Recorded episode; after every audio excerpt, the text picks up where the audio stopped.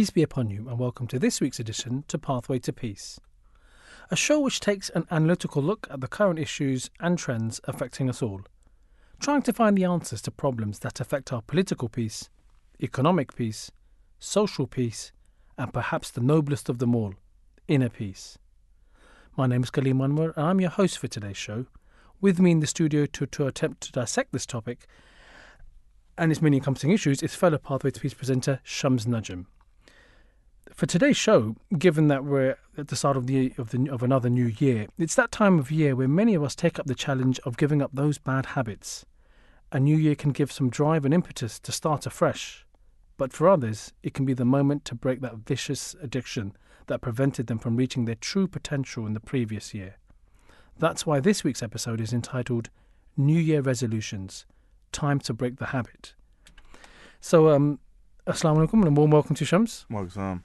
Thanks for Um, having me. no, no, no, thanks for coming on. And uh, another year and, uh, well, well, another show. But um, yeah, I just thought it was quite topical, really. So, around about that time, obviously, it's, you know, it's the new year and yeah, many people kind of use this, I guess, as a sort of a springboard Hmm. to sort of you know take on board a new a new idea or a new resolution, a commitment. You would say, you know, to I suppose sort of change, change from from what happened times before. Yeah, yeah, yeah. It, it is that time of year, isn't it? Where you, it, which is good, but I'm not sure most of it lasts to Yeah. uh, you know post post Feb probably. But it's a good chance to at least try to make the changes, isn't it? There was an interesting statistic somewhere. Um, I, I think around about when what was the yeah the point at which uh, people that have tried their level best to sort of whatever whatever their sort of the commitment was to sort of either maybe it was more exercise or you know give up smoking or something and and they do say the sort of the dropout sort of rate it starts to sort of obviously you can you start that new year like and you're really kind of abiding by your sort of your, your regime or Yeah. you know, whatever you've, schedule you've got in place but they say I think around about 10th of Feb Is it? yeah, I think they tried to sort of pinpoint it to a day, and um, I don't know. Maybe that's when, um, yeah, this was burnout, possibly. Five six weeks. Yeah, Is that yeah, what it takes? Yeah. yeah, But it is. Um, I suppose at least you know, being the end of the year, it's a it's a time to reflect, isn't it? To um, yeah, to at least um, look back at the year we've had.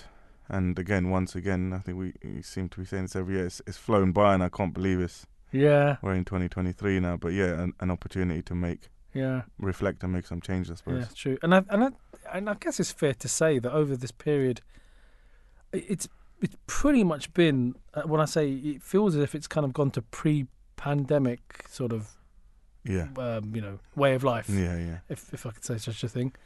Um, yeah, it, you know there were you know no restrictions at all. I Mm. mean, it's it's essentially it, as if it never happened, basically. Because this time last year we went back into like a mini lockdown, I- didn't we, for a few weeks? I was thinking that. Yeah, And um, Yeah. but now it just seems like we're yeah. well and COVID or out not, of yeah, we're just you know we, we, we, you know onwards basically, as Yeah, they say. exactly. So, um, although I mean, I guess it's not to be said, I suppose, with some other countries, and I think even there's still some restrictions. Um, and even I think passengers coming from other countries into the UK, even Yeah. then they've got to have some. To, I, there, I guess there will always be some level of testing, possibly, Yeah. um, but certainly not to the to, to the levels we've seen in previous kind of new year, uh, previous years. no, no, and and yeah, finally, right? I think the Yeah. last last two or three years have been a real Yeah, sort of they've flipped life upside down, haven't they? Really, Yeah. in so many ways. yeah. Um, Uh, the mentality really, now is seems to be, yeah, we live with this. mm, I guess. yeah, yeah. Um, but I, I suppose just coming to the topic at hand, then around sort of New Year's sort of resolutions, or you know these sort of new, you know new sort of new this sort of commitment to sort of you know change uh, essentially, um, sort of a force a force for change. I suppose it has its origins um, from various different cultures. Um, they say, for example, the Romans began each year by making promises to the Roman god Janus, for whom the month of January was named. Um, we have, uh, for example, uh, you know, even even in in um, Jewish um, Judaism, for example, uh, the New Year of Rosh uh, Hashanah uh, through the through the holidays, uh, which culminates in the day known as Yom Kippur, the Day of Atonement. Um, so we see, sort of, it does have its sort of origins in various in various cultures.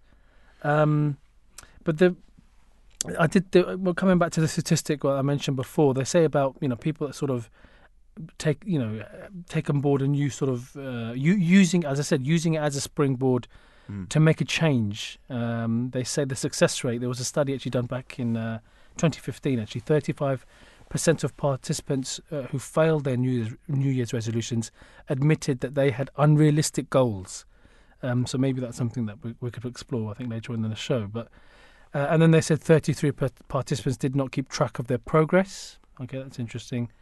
Uh, 23% even forgot about them. Um, and um, yeah, so I suppose there's many factors, I guess. You know what's interesting as Mm. well is um, just I was trying to think about this earlier on. Why is it that Yeah. at the end of the year and the beginning of the new year, people are Yeah. like you know I want to I want to make a change. So Yeah. like, what is it? Because if after if after December there was you know a thirteenth month, nothing would change. That's go true. on That's true. absolutely as normal. But yeah, the fact that there's this sense of yeah, a new beginning, and I suppose yeah, we kind of have, you know, coming from the Islamic background, we kind of have the same feeling in in in Yeah. Ramzan where we feel, yeah, you know, it's an it's it's a chance to reignite some of good habits and and close off some. It just shows human nature, right? They're looking, for, you know, is is looking for an opportunity to excel that's and true. do well, and maybe that's an opportunity that people pick up on that, you know, whether it fails or not. But at least most people are are trying. Whether they make these firm sort of Yeah. resolutions or not, you know, Yeah. most people are, are thinking going into the new year that Yeah, uh, having reflected on the year, yeah, just gone and, and, and trying to make some good improvements. yeah. No, you're right. I think there's there's a lot to be said about that. This, that just yeah, I agree. There's there's very much, I guess, that innate desire Mm. for for self improvement. Mm. Um, and I think, uh, yeah, but yeah, uh, spot on. Uh, Ramadan is a perfect example, isn't it? Um, where many a time uh, as Muslims we sort of use that. Well, and I, th- I suppose it helps as well, given that that in, during that month. yeah, I mean, uh, the fact that you're you're going through the whole month itself is seen as a change. Whereas I guess New Year resolutions, it's a bit.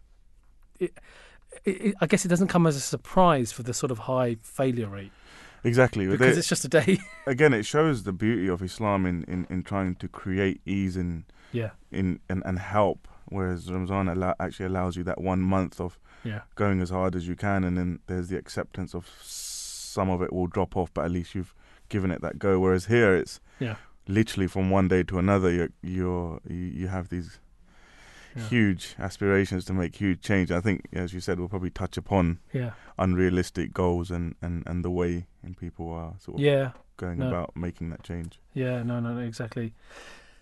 I think the one thing to be said then about, I suppose this, the when we talk about New Year resolutions, I suppose there's a deeper, uh, sort of deeper aspect to this. Um, you know, you know, using it as a force for change is one thing, and and I guess the context behind this show is also looking at how, yes, fine, there can be sort of bad habits that that we have.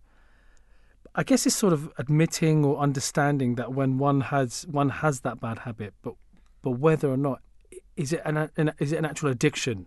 Um, and I think that's the I think that's the angle of the show here is when sort of admitting and a, a, a sort of an acknowledgement that right, okay, there's there's a real problem here, basically. Um, and, and and I guess it's knowing, and that's probably one of the key things. Really, is knowing when, I guess, to admit really that when when one has an addiction.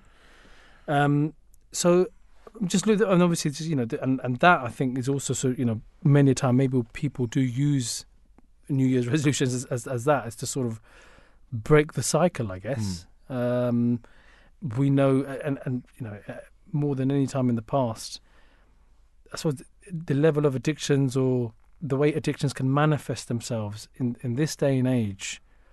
I I mean, there's there's I mean, what what can you not be addicted to? I mean, there's just a whole spectrum of we're ranging from you know from tech usage. Mm. I mean, you've got your traditional, what was previously known as obviously sort of alcoholism and you know drug addiction, gambling, um, of which we'll have a, a clip later in the show about sort of someone working in the industry. Um, but yeah, but sort of obviously naturally sort of sort of tech addiction, which relates to that is obviously sort of the, the, the porn industry and the effect that's having now on, on sort of young on the whole new generation. Um, to shopping, to uh, just you know something which I think on the surface people may think, oh, okay, that's just um, that's just what I do, whatever. um, You know, you know, let me have that one thing. So it's almost become sort of you sort of justify it, don't you? Mm. Where if you think, oh, there's no harm in that. Um, it's only just you know, it's just casual shopping, or or. But when you realise you're sort of spending way beyond your means, I think the same could be said for all things, even when it comes to smoking, drinking. If you think no, you know, you you, almost sort of cheat yourself, where people think Oh, Justify it. it's just one. You know, it's you know, it's just only it's for social reasons or whatever. And you, you're right. You you you you find a way to justify it. The, the human the human nature has a way of sort of explaining it away. Basically, that no, it's not a problem. It's weird, though, isn't it? Because if, say, if you were to break your arm and Mm. you could see the break, you'd feel the pain Yeah, and you'd do everything to fix it, and you would go through that process to fix it immediately because that's physical pain yeah, and tangible pain. Yeah. I suppose with these things, you don't necessarily see that break, do you? It's it's that That's mental true. sort of, yes, and it's over a prolonged period. So sometimes it's, and again, that's I suppose that's what people use this period of the year to yeah, to recognize the prolonged yeah, sort of addiction to something and, and where that pain really is. And sometimes, as you said, yeah, well, not some always. It's about initially just recognizing why something is bad for you. As only then can you really then yeah. try and make some amendments, can't you? Yeah, no, absolutely.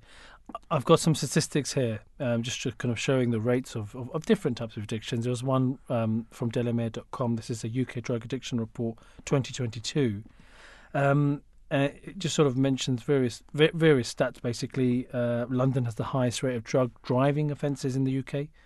Um, uh, uh, and obviously, just kind of looking at various other locations, we have um, the highest uh, UK areas with the highest increase in drug arrests. Uh, Leicestershire has seen the highest increase. Um, so obviously looking more more up north, all around the Midlands, um, as well as I'm just just looking at various other kind of stats. The top UK locations with the highest rate of alcohol dependency, uh, and the town of Darlington has the highest increase in alcohol dependency in the UK Wow. uh, with more than 400% growth since 2010. Um, 400%, that's massive. So this is Darlington in the northeast, uh, followed by, which is, which I was just going to, I mean, that, that says a lot in itself because it, we talk about, I mean, that's a whole nother show. Mm. Issues more generally around northeast in terms of, in terms of um, high sort of unemployment, um, which uh, no doubt are sort of combining kind of you know combining factors I guess when it comes to these types of issues which we'll no doubt we'll explore in the show.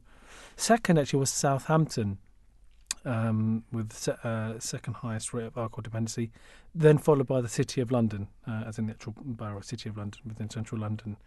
So yeah, I was quite I'm quite surprised actually. Um, Southampton I was a bit surprised about. I didn't expect to see that in, in the second place.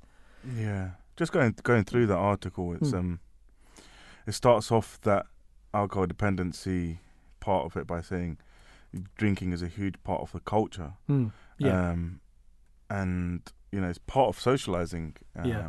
in this country, and and I know that, you know there's been sort of times at work where it just seems like. It, as an organization, as a group, sometimes people are unable to under to to even fathom uh, Yeah. uh, an evening without alcohol, and I think it's so Yeah. embedded into the culture. yeah. I don't I don't see these stats Yeah. really. That's a um, surprise. Yeah, not at all. Yeah, Yeah. it's kind of um, Yeah. yeah. No, I agree. I agree. From another source now, this is from techaddiction.ca, um, where it looks at, for example, the stats on internet pornography. Uh, and this is really, really sort of really sad sort of reading here. Um, they did some analysis here, 12% of websites, 12% of all websites on the internet are, are, are of pornographic nature. Um, they say, for example, every second, um, every second, uh, three just over three thousand uh, dollars are being spent on pornography each day. I think these stats are just looking at, U- uh, at the US alone. Um, and then we have um, mass amounts, just mass amounts of money, and I- and I guess that's just no surprise in terms of you know that we know, for example, the way sort of it, it, you know it's the amount of revenue that comes in in that in that sector um, is, is is quite sad. Um, but yeah, it's But- um, yeah. Sorry. You know, I was saying it's very sad, isn't it? We live in this sort of hyper sexualized society now. Yeah. where Yeah. everything, as you mentioned before, social media, Yeah. everything is open, everything is available, and our and our sort of children are being, Yeah. yeah, they're they're they're, they're forced into this, aren't they? Really? Yeah. Um, It's interesting you say that because there was another stat here. 34% of internet users have experienced unwanted exposure hmm. um, to porn through the pop-ups, misdirected links. You know, almost one in three. So you're right. There's all there's essentially sort of a there's a gateway there, basically, Yeah. isn't it? It doesn't Yeah, just it doesn't just happen. Yeah. You know, just out of thin air. Something's kind of leading leading you to it. Yeah. Yeah. Just Uh, going back to actually, sorry, Hmm. to um, the alcohol conversation we were having. Yeah. And just going through that article a little bit, it also highlighted how the pandemic impacted alcohol related hospital admissions across the UK. Yeah. Yeah. And that there had been a 70% decline in hospitalizations. Oh, interesting. And um, and then Which it's probably because of the pandemic, though. it, yeah, Oh, well, okay. I but I, suppose it highlights Yeah, see, um, yeah. you know, if there is that addiction there, yeah. Who knows the consequences? yeah, Yeah. But this, at least, you know, the pandemic has been able to highlight to us because Yeah. We were in a lockdown. You weren't allowed to go out. You weren't allowed to sort of Yeah. go to pubs and bars. Yeah. And this is a, you know, very good statistics to really highlight because before pandemic, we probably, you know, there probably would have been arg- arguments to say, if we stop drinking now, this would happen, that would. But actually, this is proof. Yeah. This is proof that where that addiction has been sort of stopped because by law you weren't allowed to go out. You can see the result. Yeah. Um, but you know, again, it can it can it can go either way, can't you? Because you don't know what what happened in inside people's homes. And, Yeah. and but at least at a statistical level, Yeah. you can see that the hospital admissions dropped Yeah. by an average of seventy percent in most places Yeah. Yeah. because of the lack of opportunity to consume alcohol at high levels. Yeah. I mean that. Yeah, you're right. I mean that's many many sort of uh, an academic has said the pandemic is a little bit of a a ticking time bomb in terms of storing up problems. Not not just necessarily for addiction, cancer rates, for example. It's just things that have been sort of going unchecked or undiagnosed. Um, yeah. I but think I, I yeah, again, I don't, I don't want to go to the end of the show now. But you know, Yeah. at the end, we'll we'll highlight yeah. the guidance that's been given to us. Yeah. Um, and, and one of the ways in, in tackling addiction is to detest that or at least prohibit yourself from Yeah. accessing that. Yeah. And I think this kind of shows that, doesn't it? Where Yeah. there's been that prohibition of access to alcohol, you can see the benefits. And Yes. I suppose it's a good way to, to look at all addiction, isn't it? To- Yeah. If you can stay away from it, Yeah. um, somehow make yourself stay away from those places where some of these, that, ex- things. that yeah. external stimuli. Yeah. Is, uh, yeah, no, and yeah, we should def- we'll definitely come back to that. I guess this next segment really is just sort of looking at the science behind it, really, that why, how the sort of addiction um, kind of take place. I've got here from sort of a, natural recovery uh, website. Uh, this is from Silver Ridge, um, who specialises in sort of treat, uh, addiction treatment. And it says addiction is characterized by the inability to stop using drugs or alcohol, even though using is causing problems in your life. Um, they talk about how this compulsive drug usage, despite negative consequences, is the result of changes in brain function and structure that affect your thought patterns and behaviors. So here's the science bit really, which says when you use drugs or alcohol, the neurotransmitter known as dopamine is released in the brain, causing feelings of pleasure. The memory region of the brain records a memory of this feeling. The learning center forms connections between the pleasure, the drug use, and the environmental cues that are present during use, which are known as triggers. So over time, the connection the brain makes between using and the pleasure it produces becomes stronger and may lead to intense cravings. Um, so it's very, very much behavioural. Hmm. You know, you, you know, it's it's on some level, it's sort of that base sort of human um, Desire. desire, Yeah. really, isn't it? Sort Mm. of you get to your sort of base, sort of animalistic, you know, just strip away everything that, that crude animalistic behaviour, essentially, for pleasure. for pleasure. Hmm. Um, and and you, you know, we just spoke a minute ago in terms of those sort of environmental cues. Um, we're surrounded by it. Yeah. You know, it's uh, The, the, the, the thing is that culturally we've built we've all built society on those cues, right? Yeah, Um, f- end of the week means alcohol. um, any festive period means alcohol. Mm. Any any pleasure is associated with sort of this. You, you, there's no surprise why you know many in society are addicted to it because it's so intertwined Yeah. with their daily lives. Yeah. Um, it's hard to then now break that, right? Because Yeah. their brain has been programmed to accept that I've got a birthday party coming, we're going to drink. Yeah. That's what they begin to look forward to. So their brains are in that mode where they're only reaching that sort of feeling via this mode of alcohol Yeah. or drugs or whatever it is. But that that's just how society is Yeah. Is is is nowadays, I suppose. Yeah, yeah, no, without without a doubt. Um, that sort of reminds me of this interview that we once conducted. This is actually with uh, a gentleman, Andrew Lister, who actually had worked in the gambling industry. And one of our Pathway to Peace sort of roving reporters, uh, Nasir Gilani, uh, conducted a fantastic interview, um, just kind of inquiring from him his sort of his experiences, the people that he had seen him. He'd obviously come across people who are blatantly addicted to gambling. Um, and it was just really interesting to sort of hear his insight into into that particular area of, of, of where addictions can, can cause really great harm. Um, so let's have a listen. And it gives me great pleasure that I have got Alan Lister with me here today.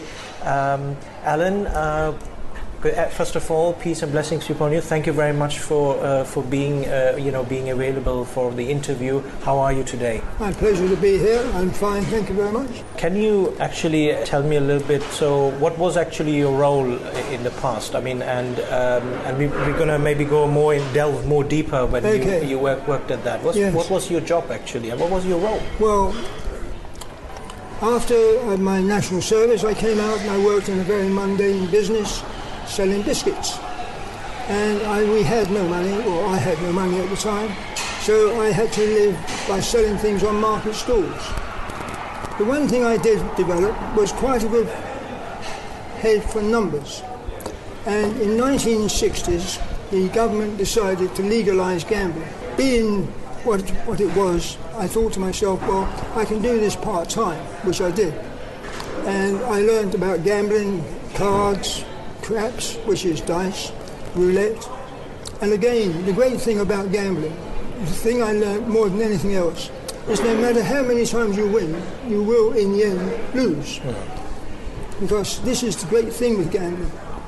If you look at uh, any program about Las Vegas, there's wonderful apartments. They give people these wonderful apartments but for nothing, for free. Nobody gives anything for free in Las Vegas. They come here because they expect to lose millions of pounds, and they do. Now, the one good thing about what I do is I try very hard to tell anybody who comes near me that gambling is an absolute disaster. And there's a very good example, well, there's several examples, but one I would quote. Um, if you have a roulette table, you can bet red or black. Now, if you bet a pound on black and red comes up, you think, well, next time it might be red. Next time it might be the colour that you bet.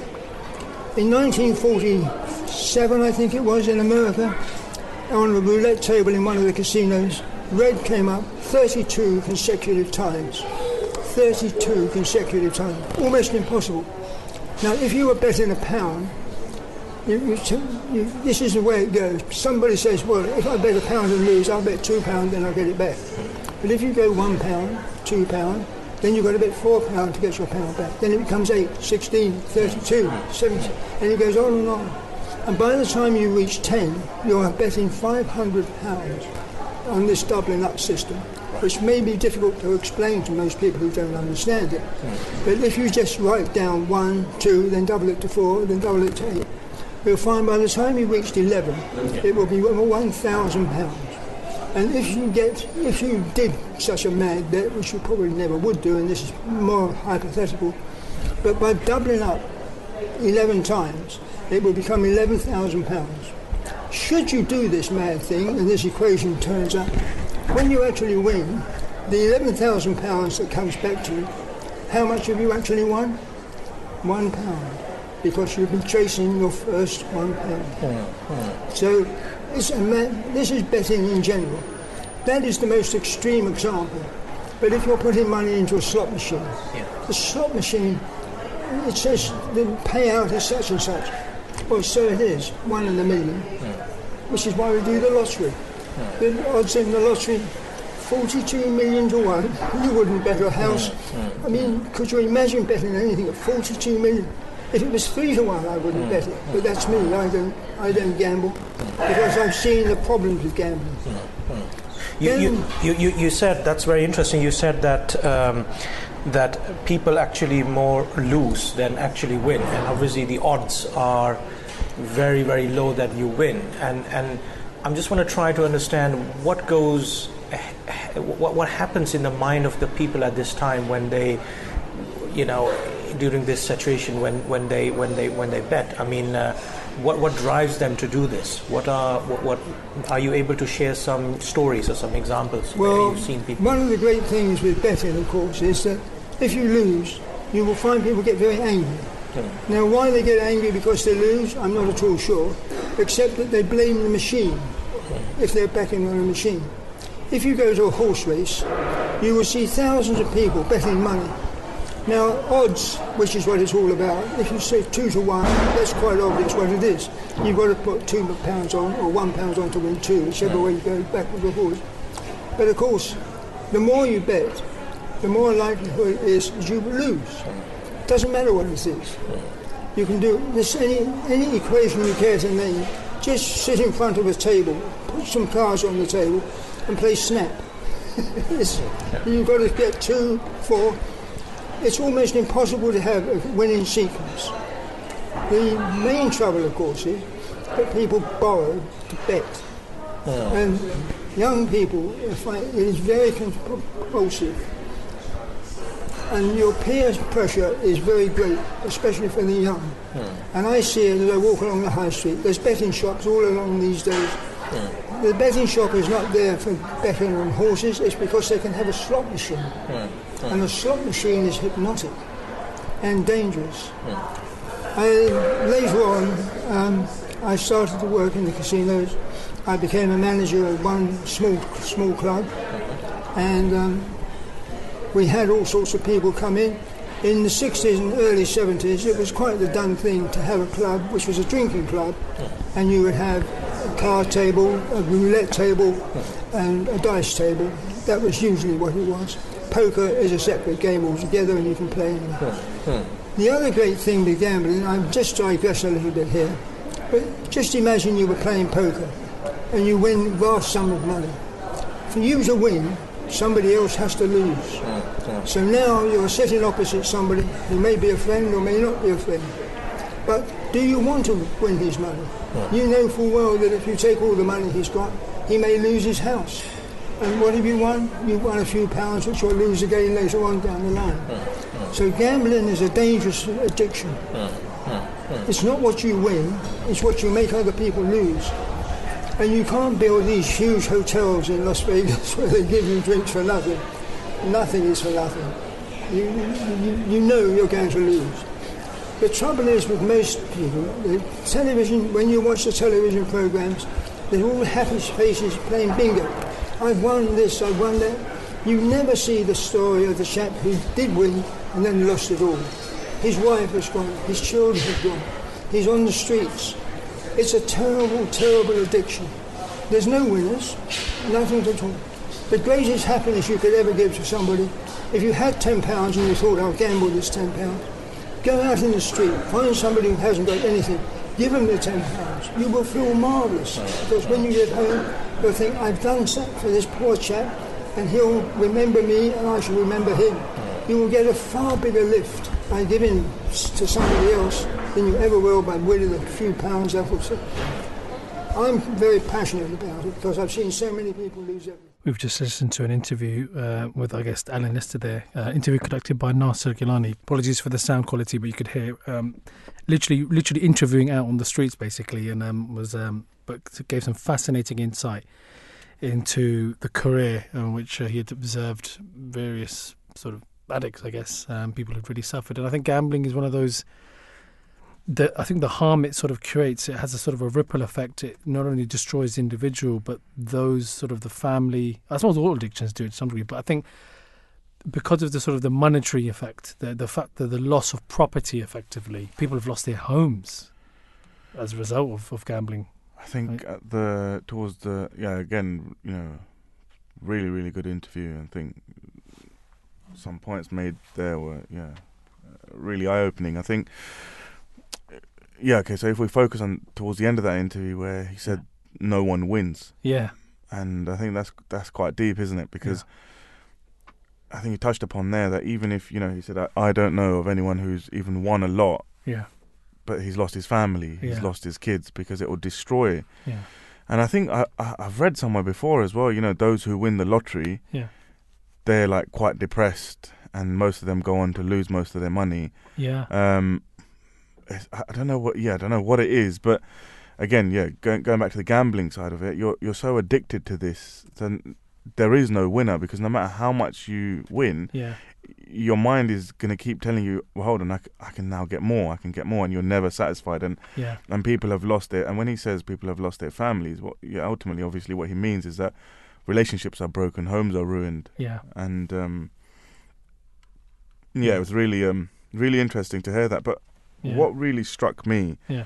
what I was thinking about whilst whilst hearing that, Yeah, was we're talking about um, earlier on. We were mentioning how social media and pornography and you know some of these vices are so easily yeah, accessible. accessible for our children. But if we were to look at, okay, we're focusing on sort of addiction, but let's just for a moment look at gambling itself. Yeah, Now, we'll come on to sort of the Isla- Islamic sort of side of things, but you Yeah. know, in Islam, we very briefly, uh, those who are leaders of society have a responsibility towards society to make sure that they create an environment which is um, of benefit to those Yeah. living in that. And if we were to actually just take a second to actually look at yeah, where do you find all betting shops in those areas where the, Mm. where it's re- sort of you know poverty, high poverty it's areas. true. That's betting shops. Where do you find casinos? Yeah. in those areas where people are elite and, Yeah. and they have got a lot of money. So yeah, they have targeted and created business models yeah, in those areas where they know,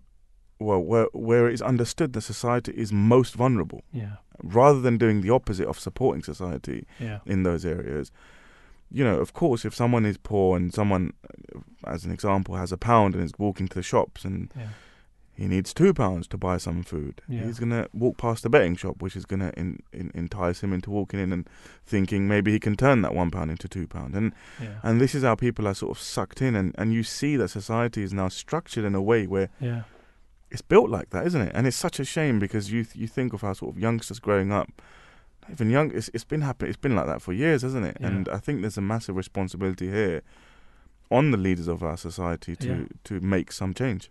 And it does, and sadly to say, I think it feels like it's getting worse Mm. in the sense that be, because it's just the nature of, of, of, of well, when I say the nature of the, the rat race, really, where you're sort of constantly Money, told, yeah, that you could get this, you could get, you know, and, and, and when you're presented with that, um, we, well, I don't want to nudge, I don't want to come across as an individual who's kind of knocking all influences. That's Mm. not what's not the point I'm trying to make. But but when you've got people, um, I suppose influence could be of two types really. You can Mm. you can get positive positive sort of messaging, but then you're right. The other the flip side then is if you're just sort of constantly sort of showing off. Well, this is what I've this is what I've got. This is what I own, um, and this is how you could do it. Mm. And I guess it's the shortcuts. I Yeah. think I think people look at that and they they think, well, okay, he's he or she has made it.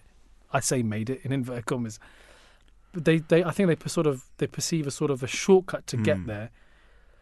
But I think the dangers sort of uh, that sort of come with that um, Are not, are far not the visible. benefits. Yeah, exactly. And I, Exactly. it's, yeah, that, that moral decay of society is so visible Yeah, if you actually just step back and try and understand it. But when you're in, as you said, when you're in that rat race, yeah, you don't realize, do you? Like you can buy anything on credit now. Yeah. I think I've mentioned before, you can get a kettle from Argos on credit. yeah. Imagine that.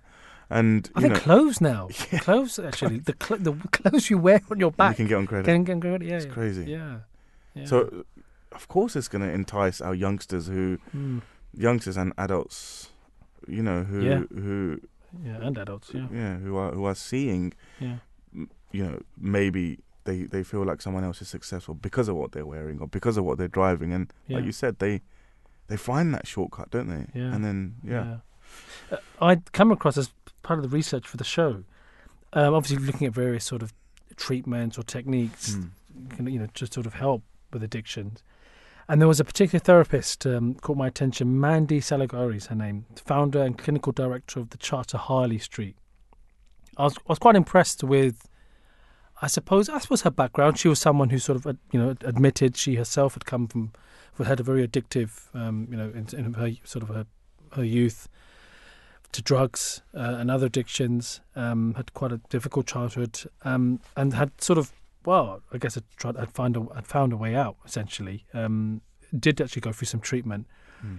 and I think has, but she sort of identified her own sort of. I mean, there, there is no there's no silver bullet, obviously, that could sort of yeah, with a sort of just a flick of a switch and you've been you know cured of your addiction. Not at all. No one's ever saying that.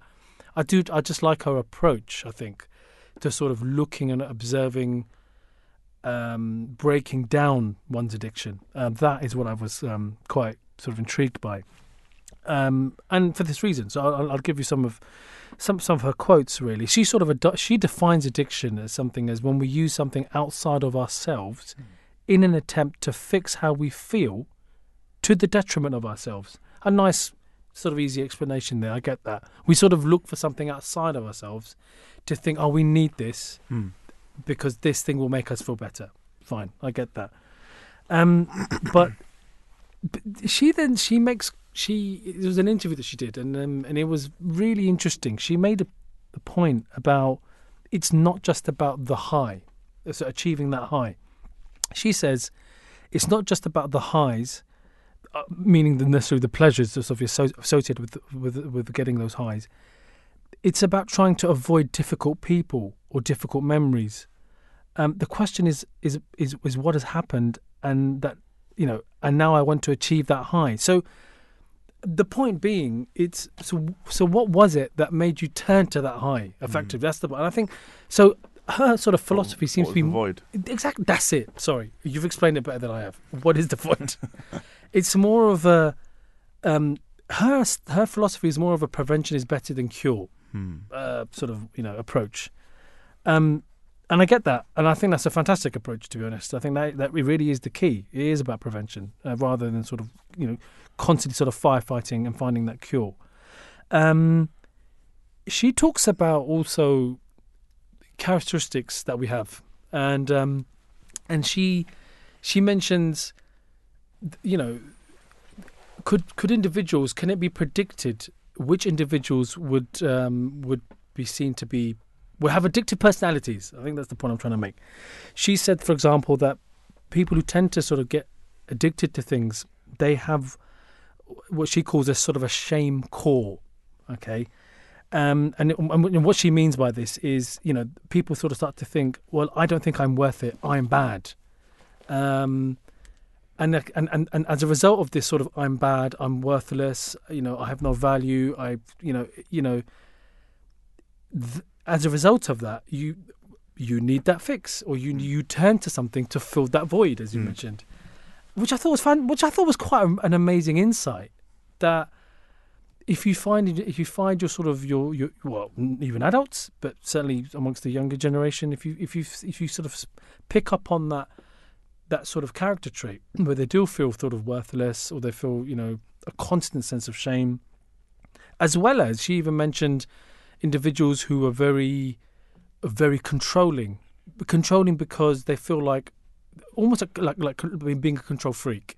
So they've got to take control of every single situation because if they don't they'll look bad. If they look bad the sort of the shame kicks in. And i just thought it was fantastic. I just thought that that level of sort of breaking down sort of behavior i can understand obviously why people feel that sort of sense of um of okay so so how do i sort of how do i make myself feel better then because i'm always feeling down you Mm. know uh, i just thought it was really really interesting she actually gave an interview um Yeah. and I'll, and, and I'll, I'll read I'll read from it because I think it's probably best said in her words.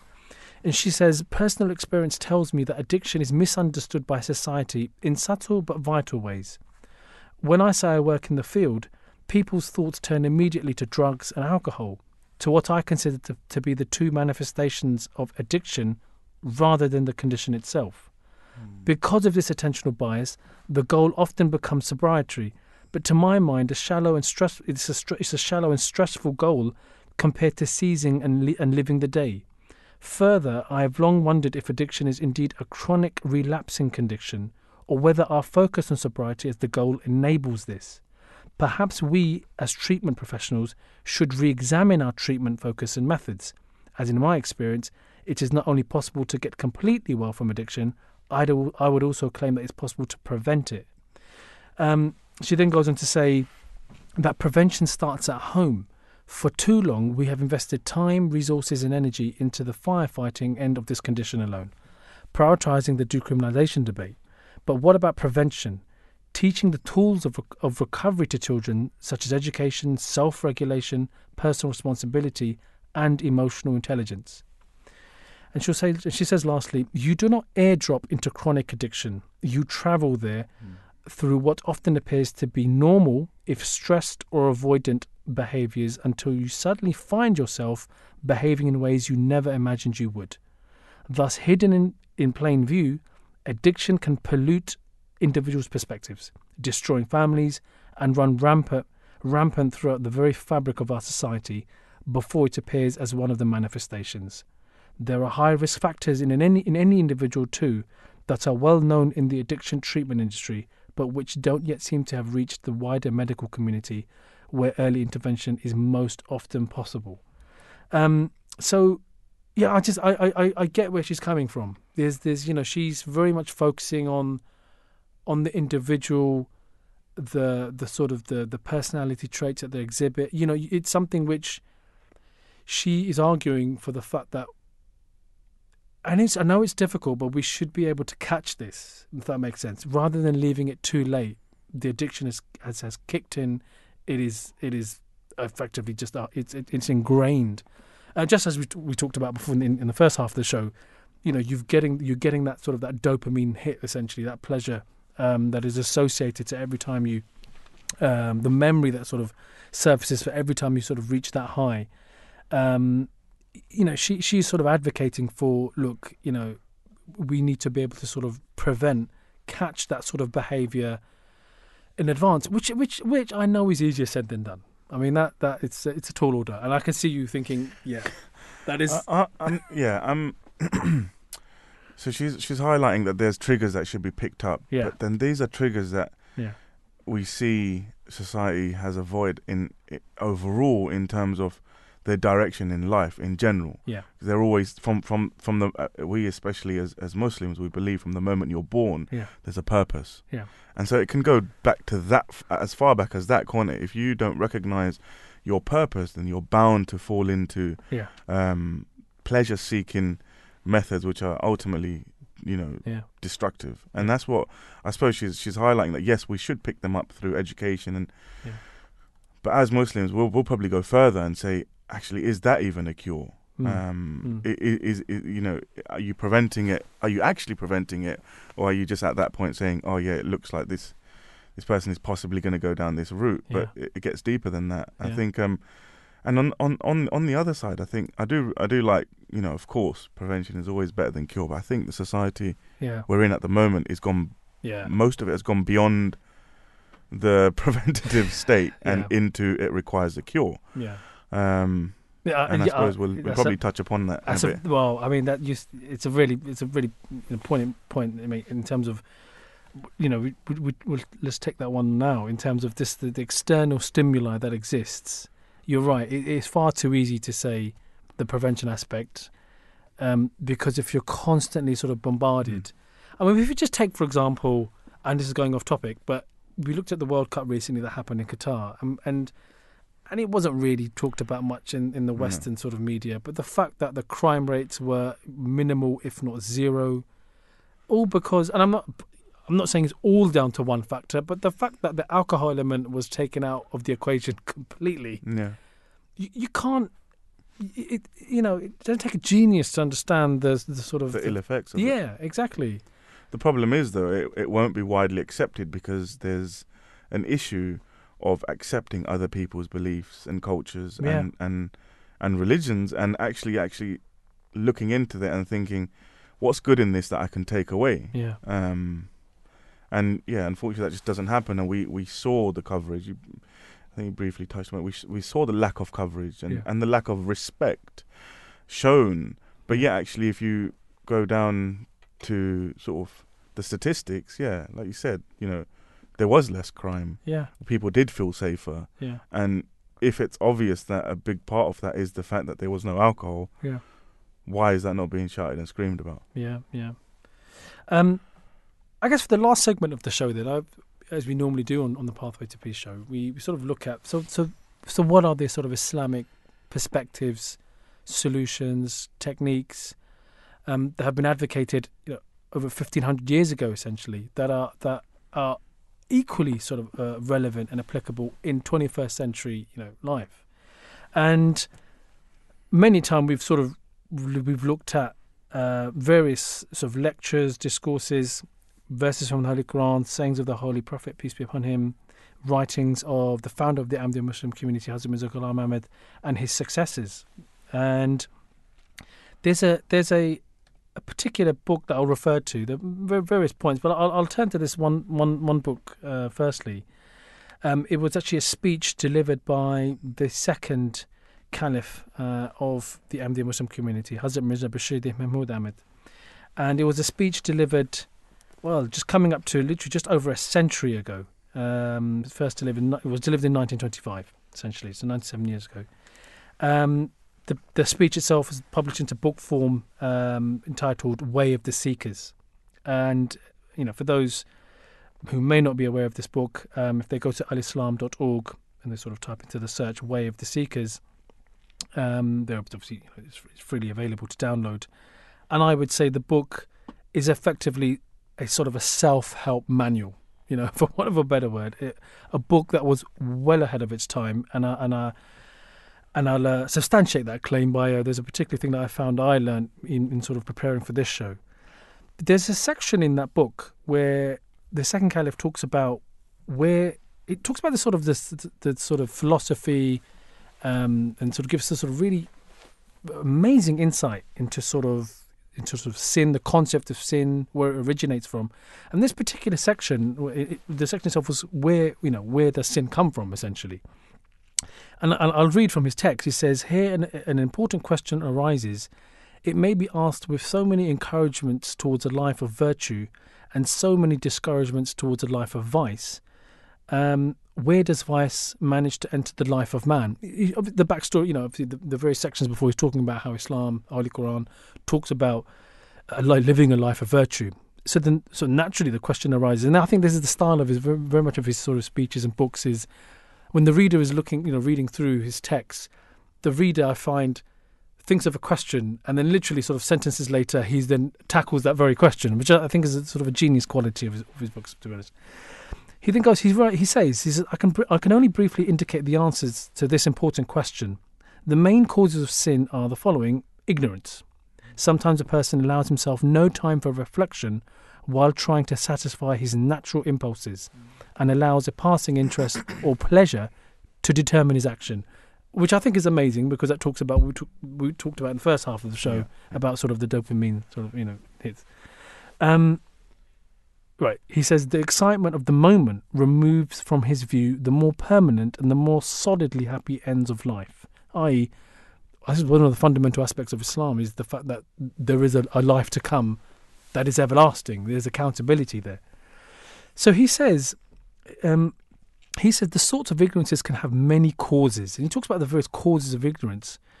I'll just run through the list effectively. He goes through 12 sort of list, uh, uh, sort of a list, uh, you know, 12 sort areas. He talks about greed.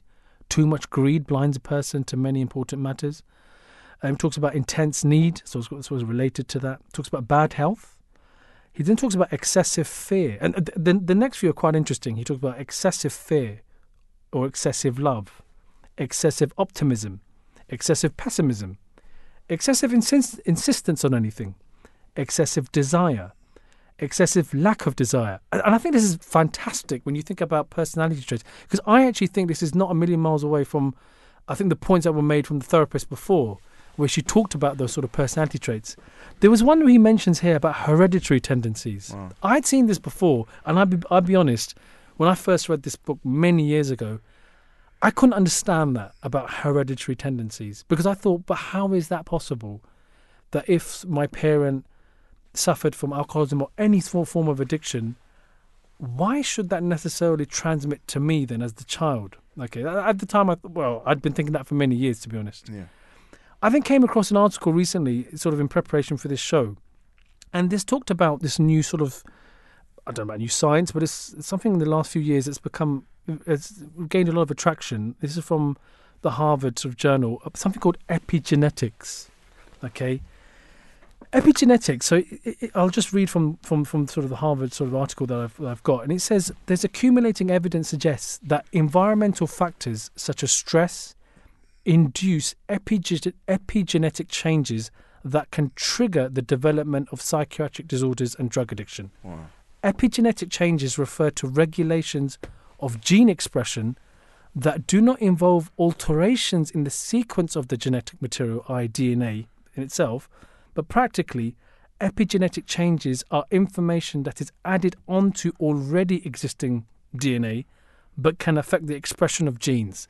So the point being made there that there could be external factors like stress, for example, that you may be predisposed. Mm. There may be something in your DNA that sort of that you do have a sort of a higher predisposition to maybe forming some sort of addiction for something.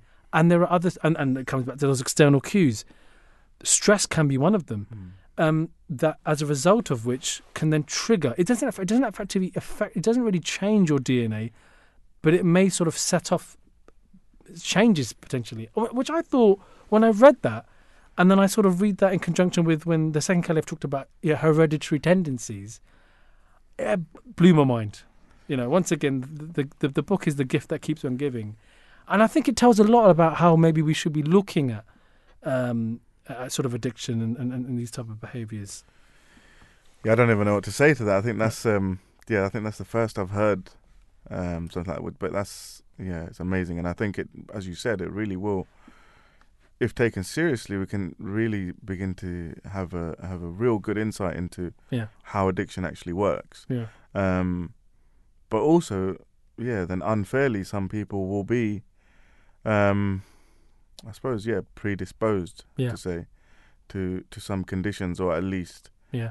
uh, have yeah yeah, Yeah. they'll they'll they'll be more susceptible to yeah. to some of these Ill, of illnesses, I suppose, Yeah. if we Yeah. call them that. Yeah. T- talking more generally, I guess, from Islamic sort of pers- uh, Islamic perspective, there are just three aspects, for example, and how we, that can be used to to tr- at least breaking the cycle of addiction if Mm. one sort of adheres to these principles. I'll take the first one: speaking the truth. Okay, many times within the Holy Quran, you know, th- there's this a, a commandment essentially to to speak the truth. There's a particular verse, chapter two, verse forty-three, and confound not truth with falsehood nor hide the truth knowingly. And we find that, for for example, sort of addicts, there is that sort of tendency to sort of, you would sort of maybe conflate the truth. But you, well, the, the- the point being, you don't want to admit it's. It, it's quite shameful then Yeah. to sort of admit to, to sort of you know you you know someone you respect or fellow peers of what you're doing, um, and I find it amazing. There's a particular saying of the Holy Prophet which I think is fantastic. The way you know the the, the way in which he sort of expresses the the merits of, of speaking the truth. Um, he says, the Holy Prophet peace be upon him once said, "It is obligatory for you to tell the truth, for truth leads to virtue, and virtue leads to paradise." And the man who continues to speak the truth and endeavours to tell the truth is eventually recorded as truthful with God. And beware of telling a lie, for telling of a lie leads to obscenities, and obscenity leads to hellfire. And the person who keeps telling lies and endeavours to tell a lie is recorded as a liar with God. So you could see the sort of the chain, really, the sort of the knock-on effect Yeah, that just speaking the truth has. Um, we have, for example, praying. Um, there is a sort of a well-known saying of the of the Holy Prophet peace be upon him about praying five times a day is akin to, to bathing five times a day.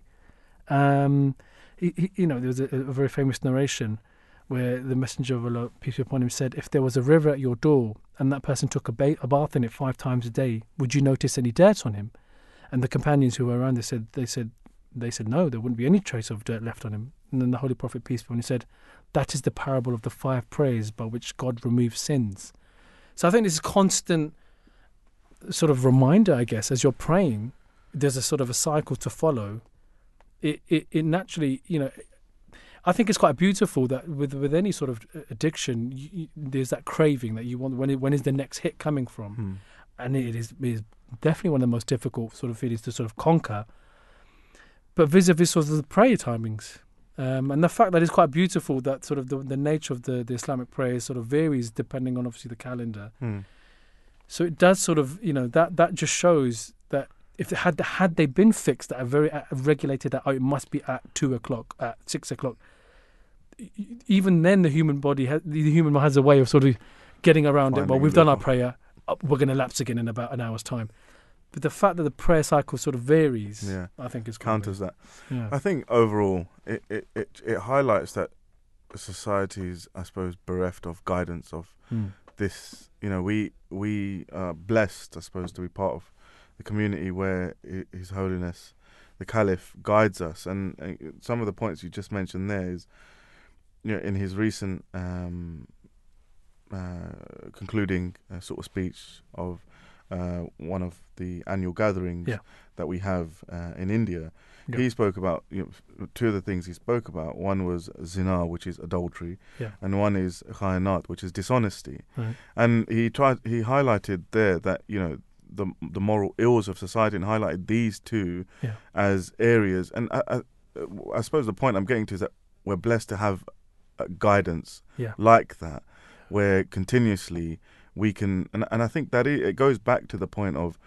You know, we were, we were talking about the lady who, who said prevention is better than cure, and she was saying you can find these trigger points, and and I suppose a subtle point I was trying to make there is that that's where society has a void, where there isn't that guidance, I suppose, um, to help them through sort of life, and we're blessed to sort of have that. Um, Yeah. I agreed. Agreed. Um, well, I'm afraid that's all we have time for in this episode. Uh, a big thank you to my fellow presenter Shams Najm. We'll be back same time next week for a new episode of Pathway to Peace. But before we draw to a close, I just wanted to end with a single quote from His Holiness on the occasion of the Friday sermon, which happened to coincide with the New Year's Eve just over a decade ago, on the 31st of December 2010, in which he said the following Seek help from God and try to do good works, and in the new year, always keep Reformation in view. You can comment on today's programme and carry on the conversation through Twitter by tweeting at Voice of Islam UK using the hashtag VOI Peace. Peace be upon you.